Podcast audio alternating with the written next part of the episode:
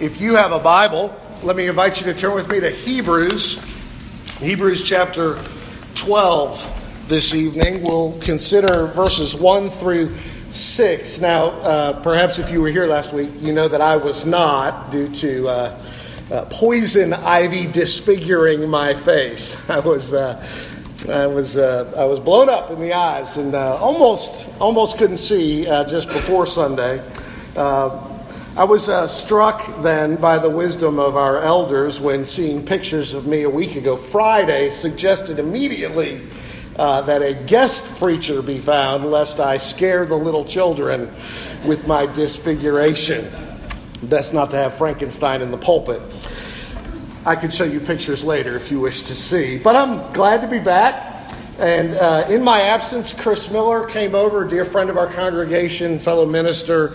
He preached verses 1 through 3 of our passage. And tonight, I'll be taking the whole and pressing the passage forward and our understanding of it through verses 1 through 6. Now, before we read this passage, uh, let me just remind you that the first hearers needed this passage, as do we because there are many things that can make us tired of walking by faith without sight of the God who made us and redeems us.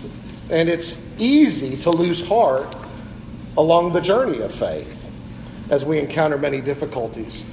Mark chapter 13 verse 13 Jesus says you will be hated by all on my account of or on account of my name but he who endures to the end will be saved. Endurance to the end is needed. The Christian life is a long haul, uh, it's a marathon.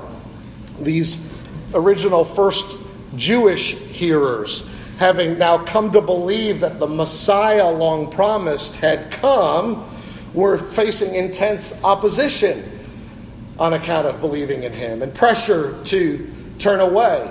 Faith in Jesus had brought about for some of them broken homes, material loss, social animosity. And what he says to them is let us endure. Let us run and keep on running the race that is set before us. And so we need to press on, and he gives us perspective about how to do that. And I want you to hear that and consider it from Hebrews chapter 12. How do we keep going? In faith. Hebrews 12, verses 1 through 6. Therefore, since we are surrounded by so great a cloud of witnesses, let us also lay aside every weight and sin which clings so closely, and let us run with endurance the race that is set before us, looking to Jesus the founder and perfecter of our faith, who, for the joy that was set before him, endured the cross, despising the shame, and is seated at the right hand of the throne of God. Consider him who endured from sinners such hostility against himself, so that you may not grow weary or faint hearted. In your struggle against sin, you have not yet resisted to the point of shedding your blood. And have you forgotten the exhortation that addresses you as sons? My son, do not regard lightly the discipline of the Lord, nor be weary when reproved by him. For the Lord disciplines the one he loves and chastises every son whom he receives. Amen. This is the word of God. Let's look to him together in prayer. And our Father, be uh, gracious and tender and instructive to us tonight. Uh, speak to our hearts as your children, even draw more into your family. Help us to know the blessing of belonging to you. In Jesus' name I pray. Amen. Amen. God calls us to finish the race that we have begun, that He has set before us to keep on keeping on. early in our marriage, Melinda and I competed with many others in a church sponsored missions conference, uh, 5K run walk, pancake breakfast extravaganza, right? And, um, well, she walked, and I ran, and she beat me. True story. I'm a sprinter. I'd run out ahead of everybody, suck wind, start the slow crawl. The racers just kept on coming, relentless. And uh, at some point, I, I hurt my feet, poor baby that I am. I, remember at some point hopping onto the bumper of one of the guide, you know, trucks to just in the hope of finishing, right? But she just kept on walking. Now, if you haven't seen Melinda power walk, you probably aren't thinking properly about things, but but she just kept on keeping on. What mattered to the participants is that they finished, and we both did. I've eaten my humble pie more than once on this. What's the question we always ask people who run a race, particularly at greater distance. What's the question we ask a, a marathoner? Did you finish? Did you finish? That's why I don't run marathons. Not sure I could do 26 point whatever miles it is. Uh, the writer here likens the Christian walk to a long distance race. And he does more than that, of course, in the passage. And we want to look at all these things. He actually gives three pictures here of what the Christian life is like so that we can think about how do we need to keep going. He speaks of the Christian life as running a marathon race, verses 1 and 2. Then he speaks of it like a fighter in a boxing ring or competition, verses 3 and 4. And then he speaks of it as being raised in a disciplinarian's home verses 5 and 6. And I want to highlight those three things with you. In the first place, verses 1 and 2, the Christian life is like running a marathon race. Run, he says, with endurance the race set before you. And it's not a sprint, it's a long distance, it's a lifetime, perhaps 80 years or more for some of you. To finish, you've got to travel light, throw off some things and track Jesus. You've got to travel light, verse 1. Let us, he says, lay aside every weight or encumbrance. Let, let nothing hinder you. And you know, athletes uh, act this way, and, and they get more and more specialized in creating garments that weigh next to nothing and then wearing them publicly.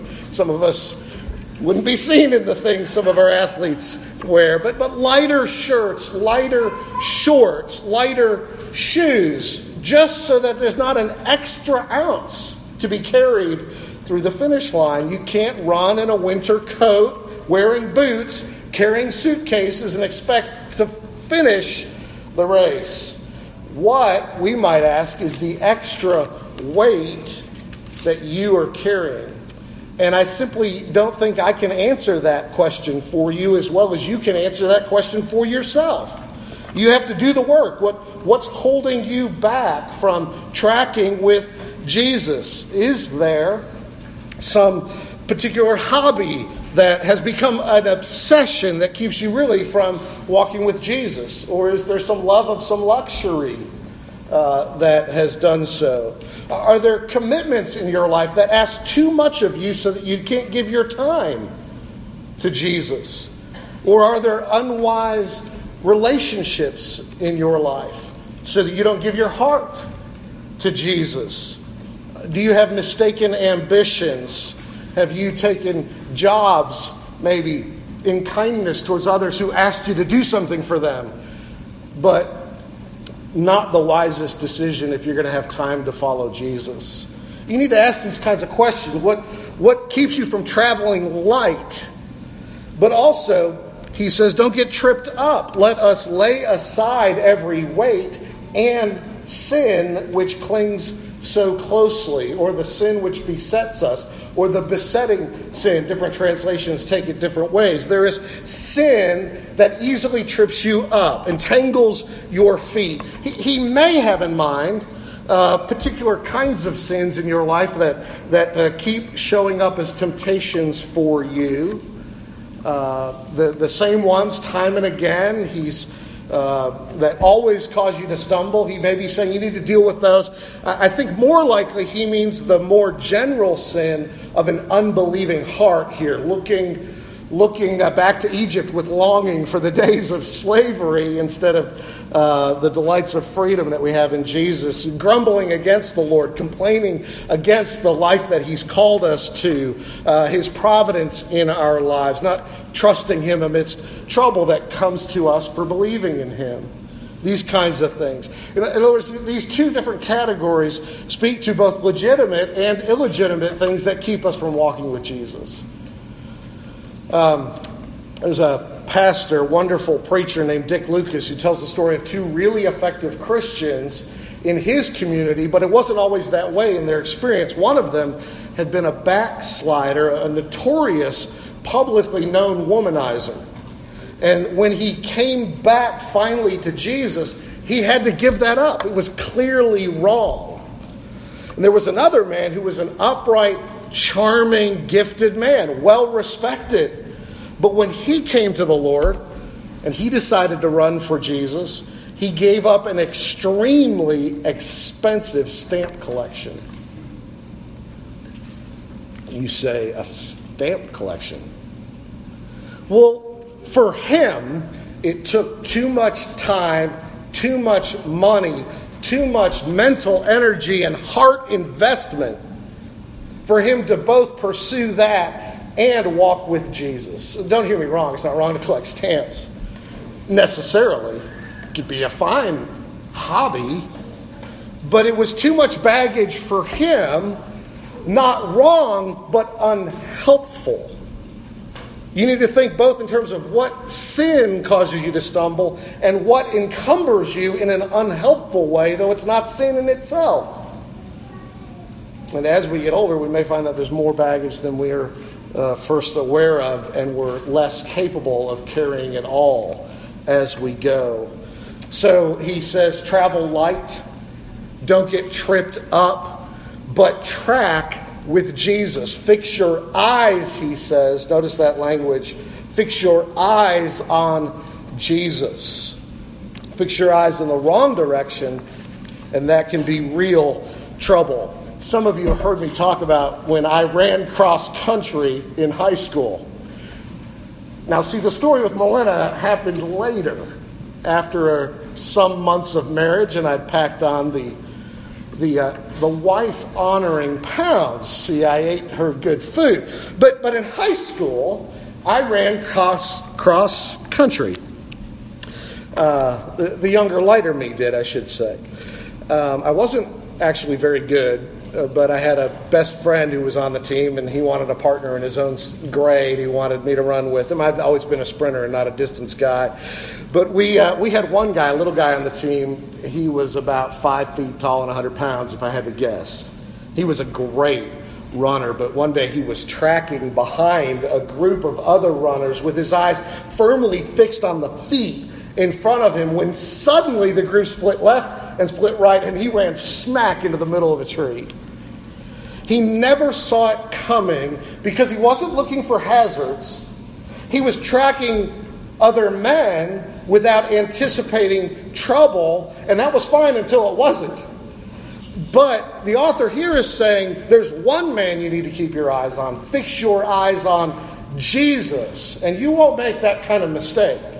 He is a faithful guide, Jesus is, who ran the race ahead of you, has finished the course, knows every gopher hole, every uplifted root on the path, every loose rock. He completed this for us, on our behalf, ahead of us, and He is able to help us. His whole life was one of trouble. He was a man of sorrows and acquainted with grief. He endured the cross, and the writer says, track with him. Look at him. Keep your eyes on him. For after all, as Jesus put it, no servant is above his master. If our master suffered, so will we.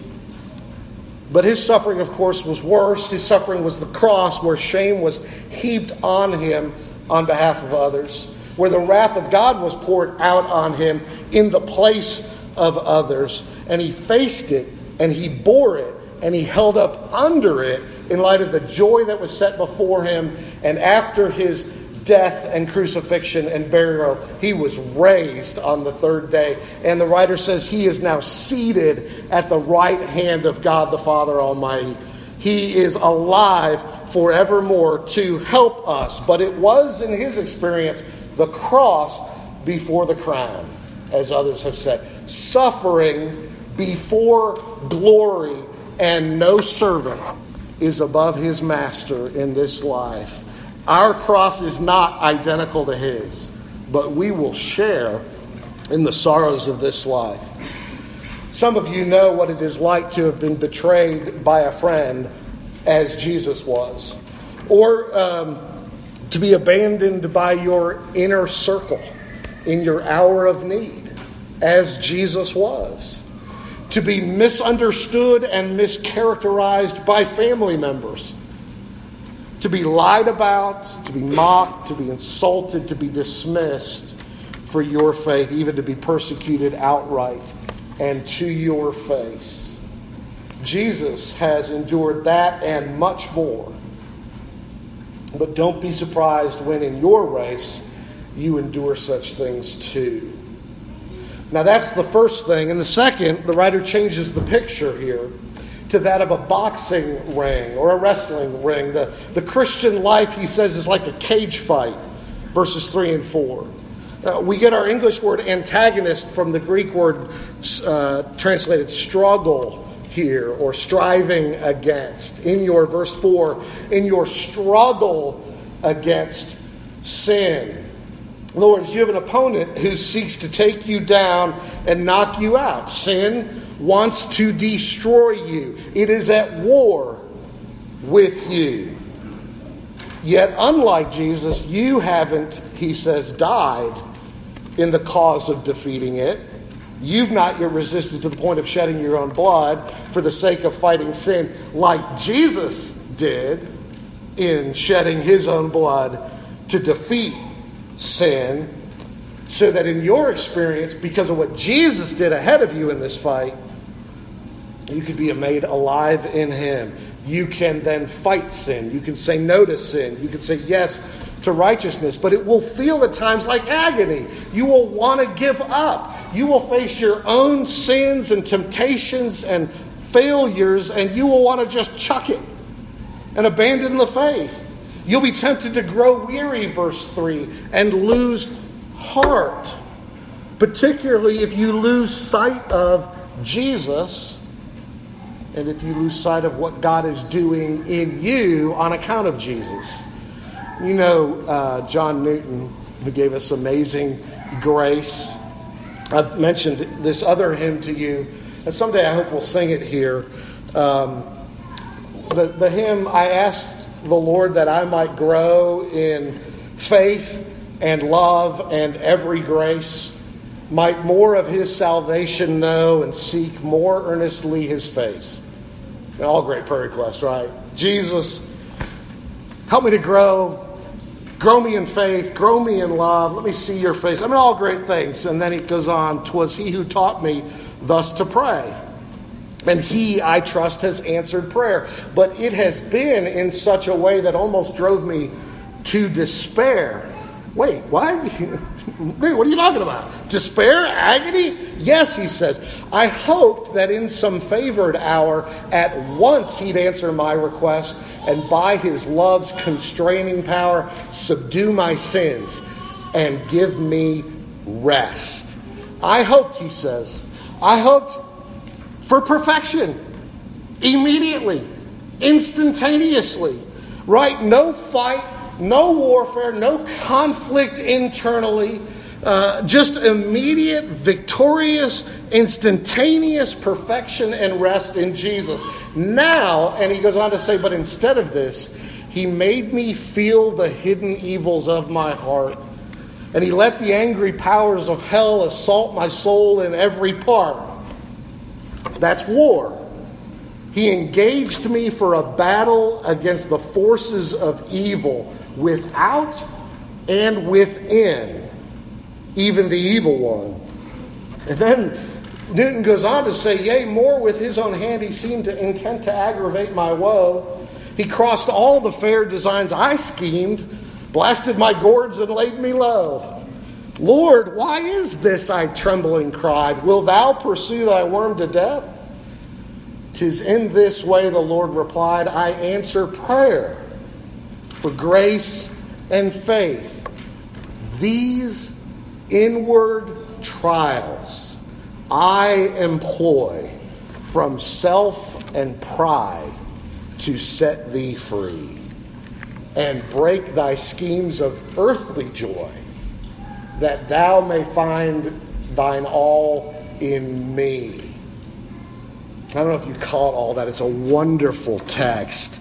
We wanted instant success, and God wanted us to learn to know the enemy within, our sinful heart, the enemy without, the world, and the devil, and to learn to fight sin, to learn to hunger and thirst for righteousness, to long for heavenly joy, to find Jesus, not this world, to be our all in all, to seek our satisfaction and our hopes and our desires, not here and now in the temporary, but there and then in the forever with Him. And the writer here in Hebrews is saying, You're not only in a marathon, you're in a cage fight. The world and the flesh and the devil stand against you. That will mean plenty of hardship. Plenty of it. And Christian life is like that. It's like a cage fight. But here's the kicker. Amidst all that opposition that threatens to wear you out, what if you begin to think that God Himself is against you? What if you begin to say to yourself, all these difficulties, all these disappointments, all this defeat is from His hand because His hand is against me? Who can run a race or fight the good fight thinking God Himself is their opponent? There's a third perspective you must have. Endure, he says, hardship as discipline. The discipline of a loving Heavenly Father. And you see that in verses 5 and 6. You see that here in Hebrews chapter 12, verses 5 and 6. Have you forgotten the exhortation that addresses you as sons? My son, quoting Proverbs, do not regard lightly the discipline of the Lord, nor be weary when reproved by him, for the Lord disciplines the one he loves and chastises every son whom he receives. In other words, the believer in Jesus can say, I am not experiencing trouble, sorrow, disappointment by accident. They are given by God for my good. What is God doing in all my challenges, all my struggles, my poverty, my relational sorrows, my emotional distresses, my health reversals? What do these things mean? The believer in Jesus can say, They mean my heavenly Father loves me. And he is treating me as his beloved. And in discipline, he is not out to hurt me but to help me. Some of you know the name Joni Eareckson Tada, who some 50 years ago now dove into the Chesapeake Bay, misjudged the depth of the water, struck her head, and became a quadriplegic, paralyzed from the neck down. For 50 years, she has lived in a wheelchair, and she says it changed her. And she says it changed her for good. And maybe you caught this in World Magazine recently. It says, she says, I, I changed from a person who had confused the abundant Christian life with the American dream. I was a Christian and would, she says, marry a wonderful man who made $250,000 a year and have 2.5 children. It was me focused, she says. What can God do for me? And all that, she says, changed with the paralysis. And since then, if you know her life story, she's had a nearly 50 year ministry helping literally millions of people around the world who have suffered in various ways. When asked by the editor of World, what does she think her life actually would have been like had she not broken her back? She replied, I don't say this in front of hardly any audience, but in front of this Patrick Henry College, I will. I believe what happened to me was an example of Hebrews chapter 12 discipline. I do. I've had Christians ask, How can you say that of God? That's awful for you to say He would discipline you by making you a quadriplegic. No, no, no, she says. Read Hebrews chapter 12. He disciplines those he loves. Had I not broken my neck, I'd probably be on my second divorce, maxing out my husband's credit cards, planning my next ski vacation. I wouldn't be here extolling the glories of the gospel and the power of God to help a person smile, not in spite of the problems, but because of them. Do you see what she said? I'm a daughter of the king. He meant well for me, and he did well for me in what most of us would consider life ending. How can we endure hardship as discipline and benefit by it? Listen to the text. Don't stop listening, it says, verse 5. And don't take it lightly. And don't conclude you're unloved. Those three things to close. Don't stop listening. Verse 5 Have you forgotten the exhortation that addresses you as sons?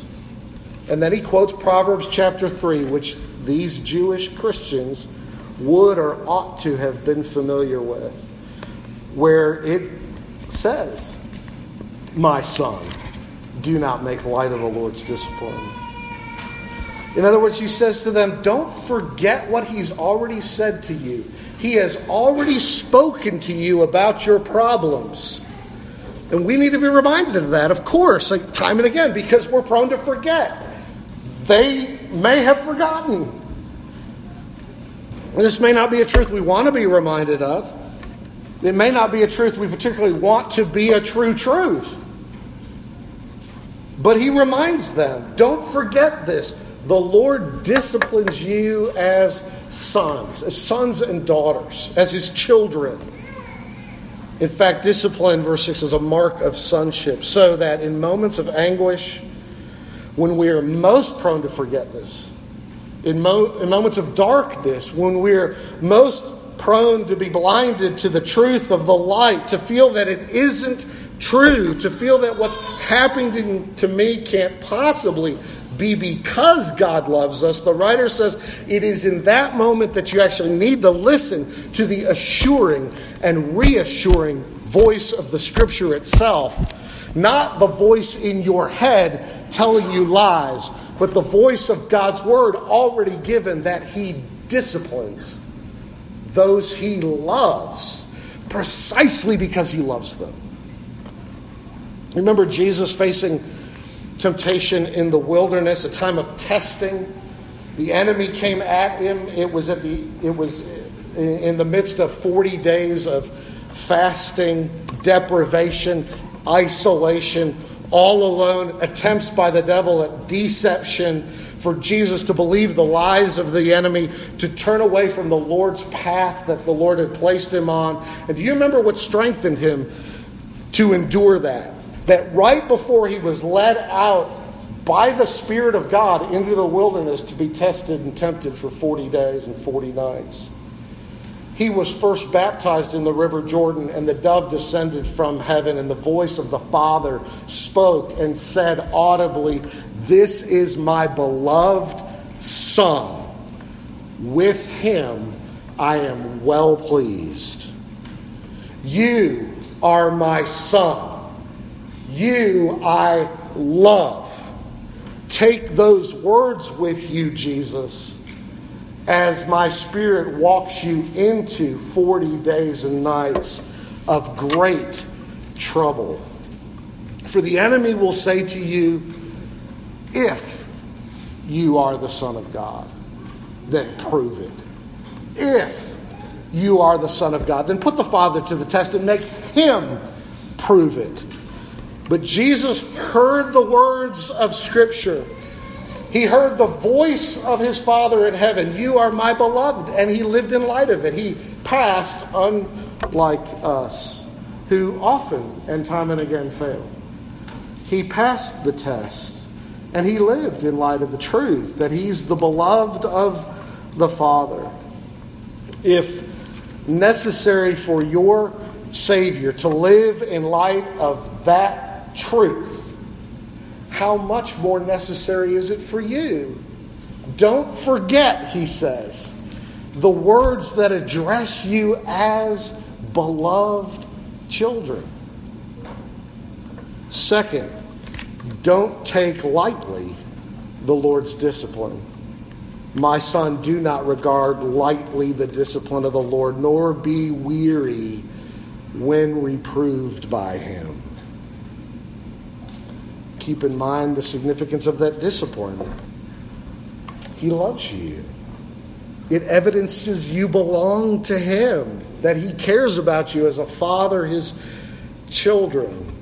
Uh, Charles Spurgeon, great Baptist preacher, tells the story of a, of a Mr. Mack who became a Baptist minister. This is the 1700s he was in the army for a while, so he'd left home, he'd gone to the army, he'd been there for a while, and then he got released, and then he went into training for the ministry, and he'd been away in training, and then he finally got called to come back to his hometown in Glasgow, where his mother was, where he grew up, and so he had an occasion to pay his visit a mother whom he had not seen for year after year after year from really his, his youth.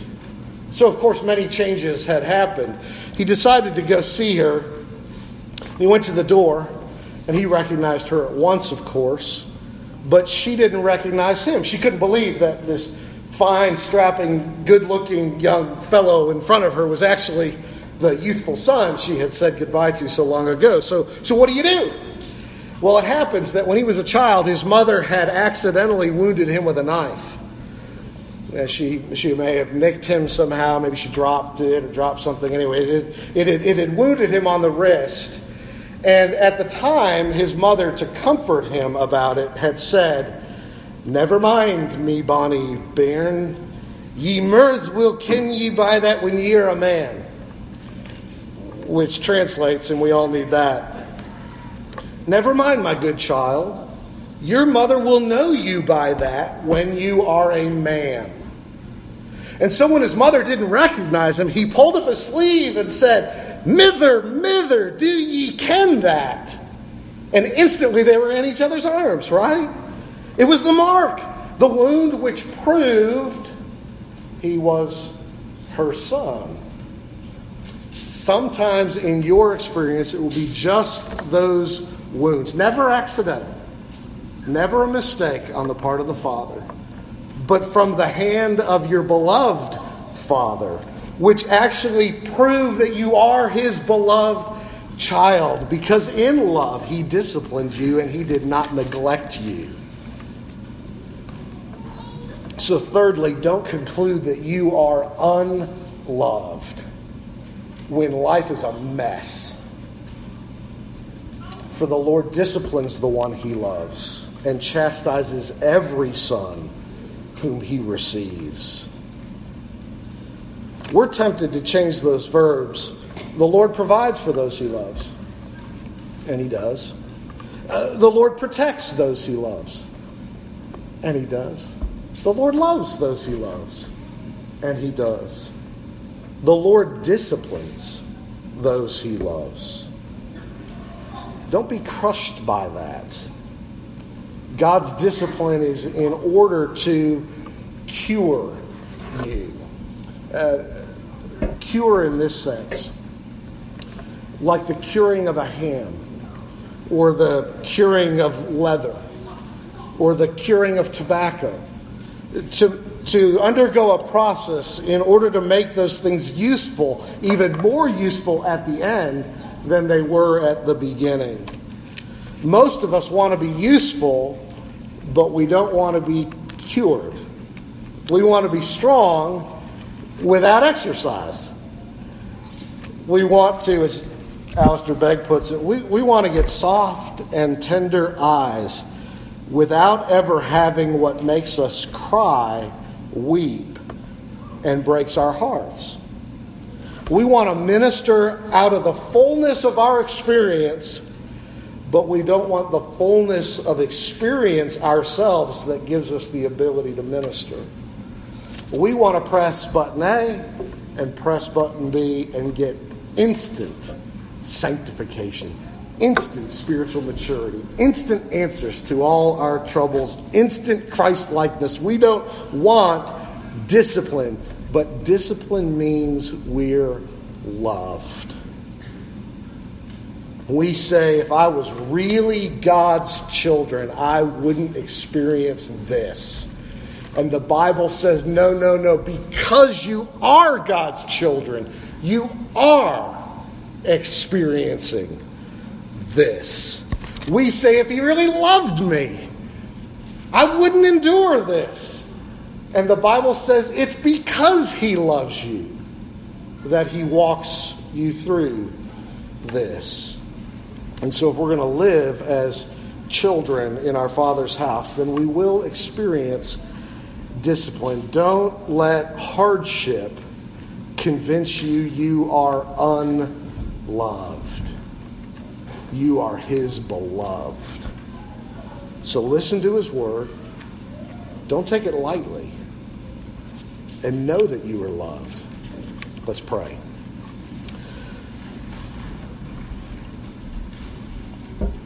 Father in heaven, when everything in us wants to flee or escape or drug or suppress, hide from hardship. Grant rather that we would lean on you, look to you, and know that we are loved by you. And so make us more like Jesus in every way. In his name I pray. Amen. Amen. Let's stand and sing.